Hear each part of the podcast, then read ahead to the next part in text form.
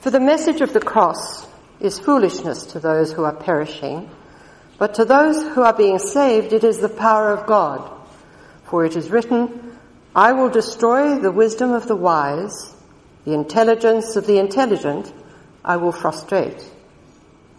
Where is the wise man? Where is the scholar? Where is the philosopher of this age? Has not God made foolish the wisdom of the world? For since in the wisdom of God, the world through its wisdom did not know him, God was pleased through the foolishness of what was preached to save those who believe. Jews demand miraculous signs and Greeks look for wisdom. But we preach Christ crucified, a stumbling block to Jews and foolishness to Gentiles.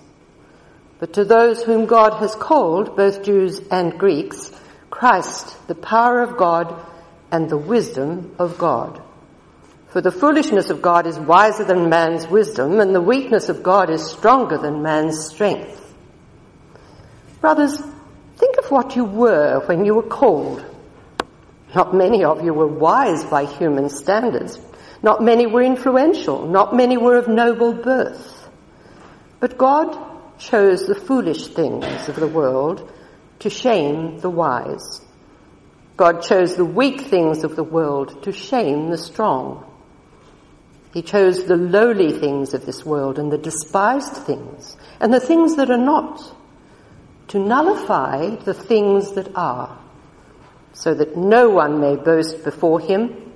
It is because of him that you are in Christ Jesus, who has become for us wisdom from God. That is our righteousness, holiness, and redemption.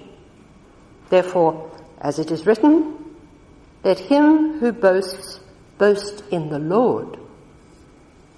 When I came to you, brothers, I did not come with eloquence or superior wisdom as I proclaimed to you the testimony about God, for I resolved to know nothing while I was with you except Jesus Christ and Him crucified.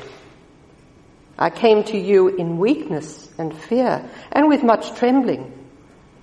My message and my preaching were not with wise and persuasive words, but with a demonstration of the Spirit's power, so that your faith might not rest on men's wisdom, but on God's power. So we're starting today to look at uh, the book of 1 Corinthians. Uh, a lot of people tend to read the pages of the New Testament and kind of idealise what life would have been like back then. Uh, they think that generally life probably would have been an easier thing, less complicated than our lives today. Uh, the choices that people would have been faced with would have been much easier. The pace of life would have been much slower. And people could even tend to think that the Christian life would have been easier then as well. Less distractions, less temptations that we had to face. Well, we start this morning looking at Paul's letter to the Corinthians. And one of the things that we see is that life certainly wasn't easier back then. Uh, general life, or, or even more specifically, the Christian life. Being a Christian in Corinth was every bit as difficult as being a Christian here today. In fact, I think when you read through 1 Corinthians, it becomes pretty obvious that being a Christian in Corinth was probably much harder than being a Christian here today.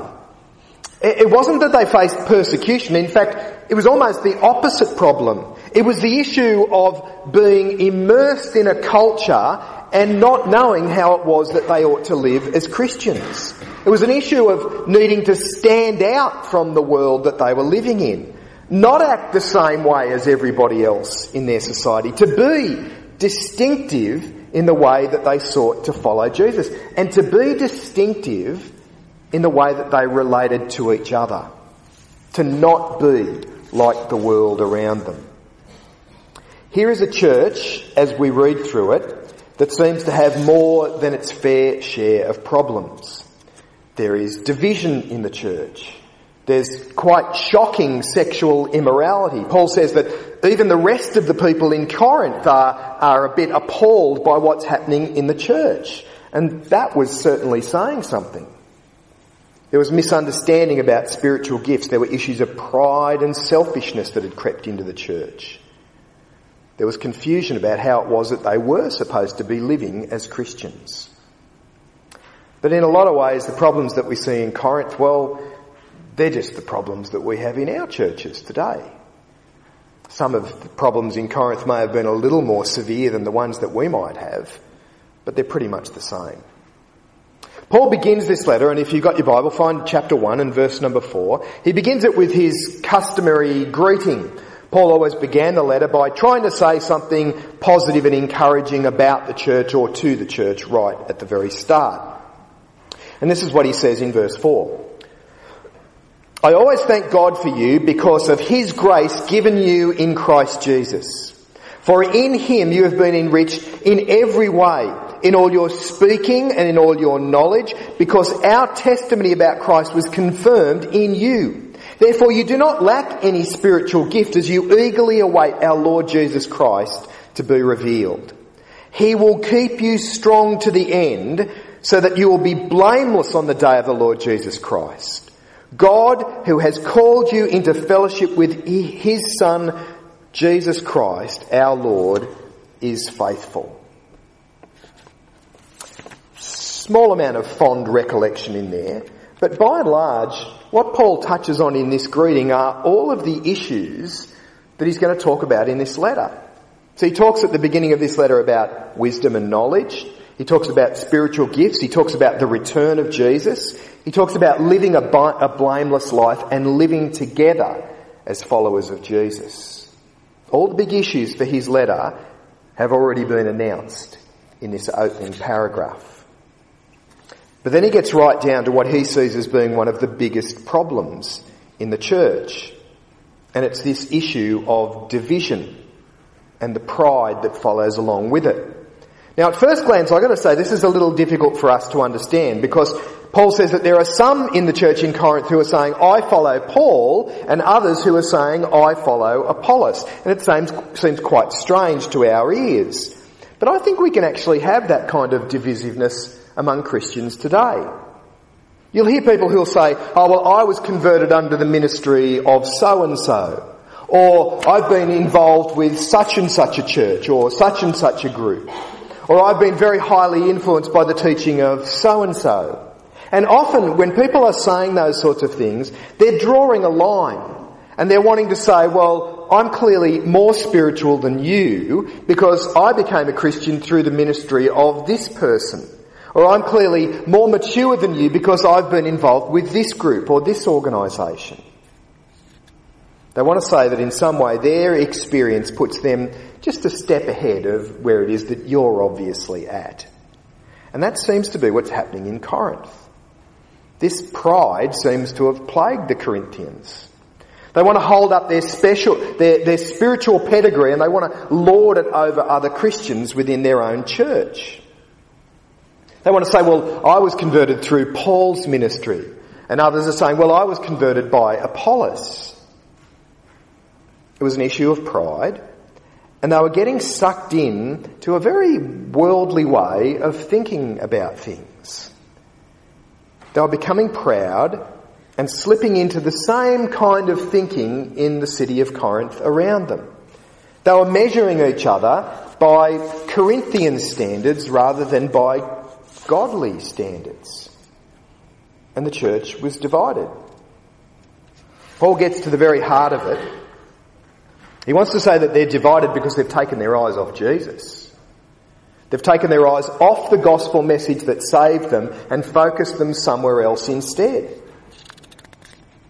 God no doubt raises up good Bible teachers who can have a significant impact in your life.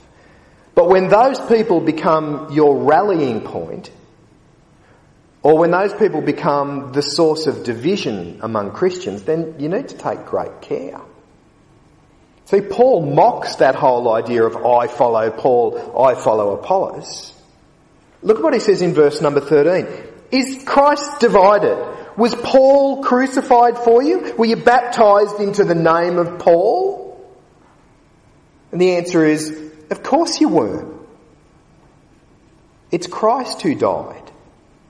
And it's Christ that you follow. The pride, the, the spiritual and worldly pride that seems to be here in Corinth was a major issue. And Paul sees it as his job to knock them down to size. And he spends really the first four chapters of this letter trying to humble these people, helping them to realise that what they're putting their pride in is the wrong thing. And they need to repent of that and they need to place their trust in Jesus. And he rebukes them in, in the way that only a friend can. Um, you've got the Bible there. Look at verse number 26. Look at what he says. Brothers, think of what you were when you were called, that is, when you became Christians. Not many of you were wise by human standards. Not many were influential. Not many were of noble birth. I mean, he's, he's saying, I mean, let's face it. The world was never going to be impressed by you, was it? It's quite brutal, isn't it? Quite honest, the way that he does this. And, and as I said, in, in a way that only a friend could get away with. I mean, it's one of those things that a friend can say, gee, it looks like you put on a bit of weight. Is that right? I mean, only a, a, close friend could get away with that kind of a comment. He's saying, think about what you were when you got converted. Think about what you were when you became Christians. You weren't living the impressive life in Corinth. You weren't that significant. How had the Corinthians come to know God? How was it that they were made right with God? Because they were clever, popular, successful, powerful? No, they came to this foolish message of the cross. They came to believe this foolish, weak message about Jesus. Paul wants to remind them why it is that they are right with God. And it's only because of what God has done for them. Their standing in God's eyes is not the same as their standing in the eyes of other Corinthians. In fact, God works things in a rather upside down way. Uh, go back to chapter 1 and verse number 18. He says this, For the message of the cross is foolishness to those who are perishing, but to us who are being saved, it's the power of God. For it is written, I will destroy the wisdom of the wise and the intelligence of the intelligent I will frustrate. You know the experience, we've talked about this before. They're choosing the teams for sport. Two captains standing up the front. Who are they going to choose? They're going to choose the agile ones. The ones who are quick, the ones who have the skill that can be used for that game. Who is it that won't get picked? Well, it'll be the ones who are not quite so agile the ones who perhaps are a little more overweight. Well, Paul says the Corinthians have got things a little bit confused with God. They've misunderstood God's selection criteria for the team that he's picked. Because his is almost an upside down process. Jesus is the captain and the first kids that he picks are the slow kids and the fat kids. That's what he's telling them here, isn't it? And he's done it on purpose. He wants to show that your selection process is looking at things all the wrong way around. He wants to show that winning is about what God has done, not about what we do. Go back to the opening words of the letter. Verse number four, this fond reminiscence from Paul. Did you notice that even there, he doesn't talk about the Corinthians, he talks about what God has done for the Corinthians. What he's saying is, what I love most of all about you is what God has done for you. No quality in you that I find particularly admirable, but gee, I'm thrilled with what it is that God has done in you. He doesn't praise them for their achievements. He praises God for what it is that He has done with them. It's all about God being gracious, God having blessed them. That's why when he gets down to verse number 31, he says, you've got nothing to boast in other than what God has done for you in Jesus. Let him who boasts boast in the Lord. So God has chosen a foolish and a weak thing to shame the way that the world thinks. I mean, the message of the cross could hardly seem more foolish. I, have to confess, I, have found myself on occasion standing talking with someone about what it is that I believe as a Christian, someone who's not a Christian, and you're trying to explain to them, and then all of a sudden this thought goes through your head, are you seriously trying to tell this person that a 33 year old carpenter in Israel 2,000 years ago is the saviour of the world? Are you really trying to tell them that? Because it does sound like such a foolish message, doesn't it? This Jewish carpenter who dies on a Roman cross pays for the sins of the world. And the message of the cross, well, it couldn't look any more weak, could it? That you win by dying. That your victory comes through your enemies nailing your hands to a piece of timber. But that's the way that God's at work in the world. That's the message that Paul's preached, and that's the message that the Corinthians have believed. We can fall into the same trap as the Corinthians, I think, thinking that it's the strong, wise, powerful things, that they're the admirable and desirable things in our world. But Paul says, verse 30, it is because of Him, God that is, that you are in Christ Jesus, who has become for us wisdom from God. That is our righteousness, holiness and redemption. Therefore, as it is written, let him who boasts boast in the Lord. Corinth was one of those cities because of its size and because of its cosmopolitan nature and because of the, the, the, the, the people who would have been travelling through there. All of the great orators of the day would have been to Corinth. They would have spoken there. The people in Corinth would have heard some pretty persuasive speakers. And throughout history there have been some. Some who've managed to sway whole nations. Here's a face that you might recognise, recognised as being one of the greatest orators in the last century. Managed to take a whole country with him, a brilliant speaker who was able to tap into where people were at and communicate with them in a way that they would understand and be convinced by. A face that you might not recognise quite so well. This is Mr. James Jones, who ended up taking his church, he was a Methodist minister originally, ended up taking his church, his whole congregation, uh, close to a thousand people, down to Jonestown, Guyana, and managed to convince them all to drink poison. Now, you've got to be some kind of an orator to be able to do that, haven't you? That doesn't just happen because people were kind of mildly convinced about what you said. The problem with these men was that they were so persuasive, such good speakers, that they appeared to be wise. It seemed to make sense to the German people to go to war with the rest of the world.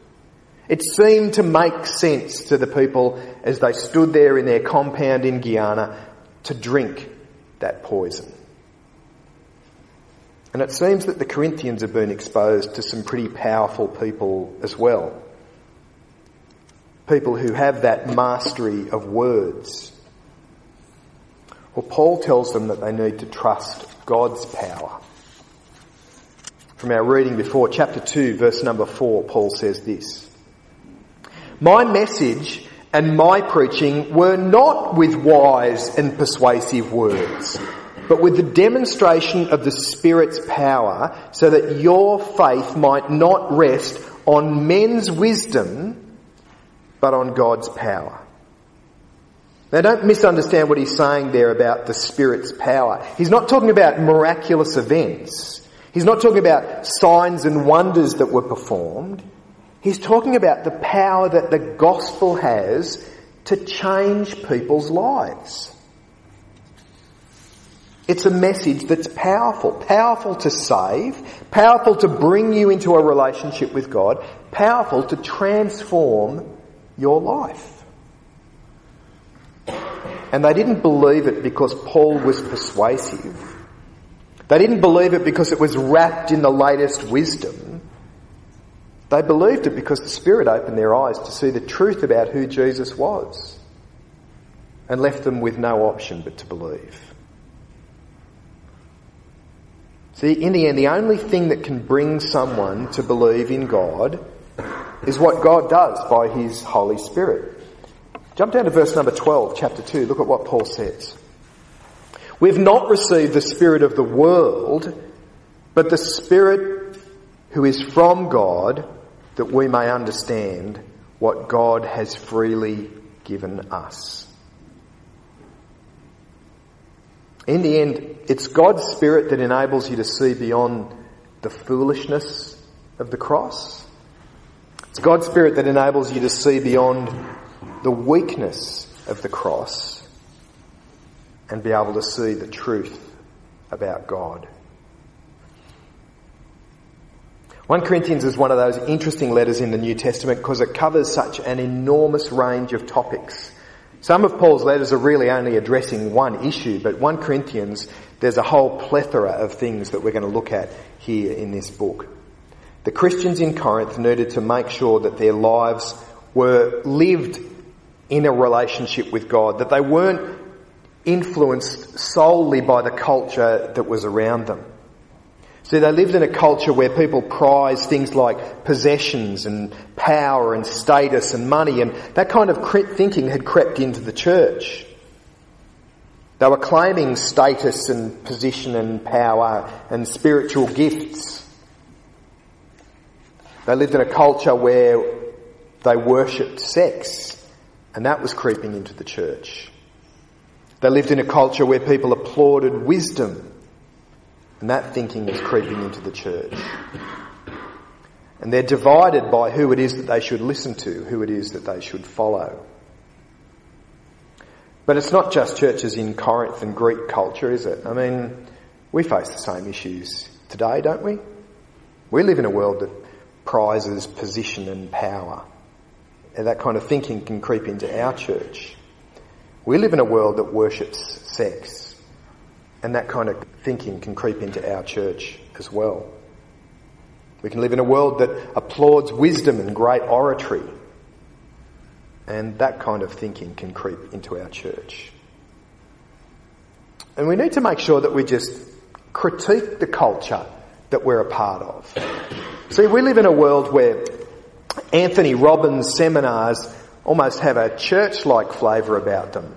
And, and, we've got churches that look more like Anthony Robbins type seminars. So the thinking of our world can very easily make its way into our church. We can end up adopting what we think are desirable attitudes from our world when in fact we need to be ready to just believe the foolishness and the weakness of the cross. And we need to make sure that we don't let those lines get blurred we live facing the same issues as the people in Corinth. That constant temptation to sculpt the message of Christianity to fit to the prevailing wisdom of the day. And we need to make sure that we don't reshape the message, but continue to believe what it was that Paul was preaching. We need to critique our culture. We don't need to fear it, but we've better not unthinkingly embrace it either. We need to keep remembering what Paul said to the Corinthians. It is because of God that you are in Christ Jesus, who has become for us wisdom from God. That is, our righteousness, holiness, and redemption. Therefore, as it is written, let him who boasts boast in the Lord.